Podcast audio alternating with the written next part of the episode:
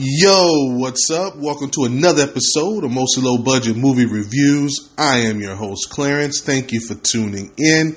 In today's episode, we have a new horror release called The Exorcist: Believer. Now, I'm going to have to temper my expectations a little bit because I've been looking forward to this one since they announced it. The original Exorcist came out in 1973, before I was born, and actually it still holds up to this day. A very terrifying piece of work. So don't let the age fool you. If you haven't seen the original, definitely do yourself a favor and put that on your short list to watch this month. But in all the trailers for this one, I saw they do have a returning character from the original, so I wasn't entirely sure where they're going with this. Is this a straight sequel or some type of prequel maybe? Or maybe it's just a combination of the two. Either way, the way I'm approaching this is the way I approach all the movies. I'm just going to judge what they give me on the screen. So what is this one about? Well, we start out with a couple that they're traveling and the wife is pregnant. Spoiler free, I'll just say there's an event that occurs that put the baby and mother in danger. Then we fast forward 13 years later and we see the father and daughter. And, you know, they have a pretty good relationship. She wants to go to her friend's house to do homework. And although he's a little bit hesitant, he agrees to let her do that as long as she's home by dinner. Meanwhile, the friend she's supposed to be hanging out with to do homework tells her parents that she's going to go to another friend's house to do homework.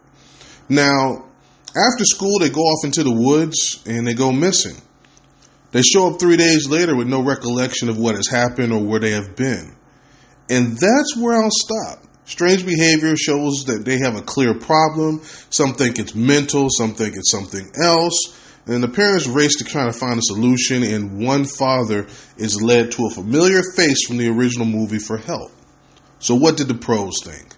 Well, they came in at a 20% on the rotten scale on 132 reviews. That's a lot of reviews. And as of this recording, there was no audience score. I got a chance to see this one early, so the audience hadn't had a chance to get their scores up yet. So this one is all on me. So what did I think? Well, let me get to the positives. The setup was pretty interesting, and it promised some fresh ideas on dealing with like long-term grief and how that may influence relationships, especially, you know, as a parent. Now, the mystery of the girls and how they turn up, that first act is pretty solid. The performances were decent enough, you know, and the girls, they were on their game when it came to the demonic possession stuff. They did manage to have some pretty, some original imagery for the, you know, the demon stuff. And most importantly for me, they kept one promise during the exorcism, and we get to see how that played out for the girls. But that's where my negatives start. They promised a lot going into this and really didn't live up to any of it. The callback with Chris McNeil and referencing Reagan from the original 1973 movie, they build this like it will have some sort of major connection, which is what I was looking forward to and thought would be interesting. That doesn't go anywhere. It adds nothing to the story. They could have cut all of that out and it would have been essentially the same movie. In fact, maybe they should have cut it out and then it wouldn't have been 2 hours long. It was way too long. It was slow at parts, kind of boring at times, and it just took way too long to get going. I mean, they all know why we're here. We want to see the exorcism. We want to see these kids wild out and say some super messed up stuff, look and sound like they're super evil, right? And since they took so long getting to it, I thought, well, maybe they're saving all of the really bad stuff for the exorcism, so it's going to be this epic scene. But it ended up being pretty underwhelming. I mean, I've seen a million exorcism movies since the original came out, and, I mean, the genre's come a long way. And I was expecting so much more, more of a conversational, creepy, combative exorcism from these girls, much like the original, but they just relied heavily on special effects, and some of it, like I said, was a little bit creative, but it was mostly stuff we've seen before. In fact, the movie that came out this year, The Pope's Exorcist, it didn't review well, but I thought it was a pretty, decent movie. The exorcism scenes in that movie were far superior, not to mention it had a much better story since they needed to figure out how to defeat the demon. So it was an ongoing exorcism throughout the movie, more like, you know, the original Exorcist. Here we get it all in like the final 20, 25 minutes, and it's nothing special. They form this like super friends of holy people that get together and pray. I'm like, okay. And that alone kind of made it feel a little bit cheesy with the way they set that up. And then it ends. And there is a finality to it. But there was no reason to make this movie at all. I don't know why they even made this. I mean, anyway, I don't want to beat this one up too much.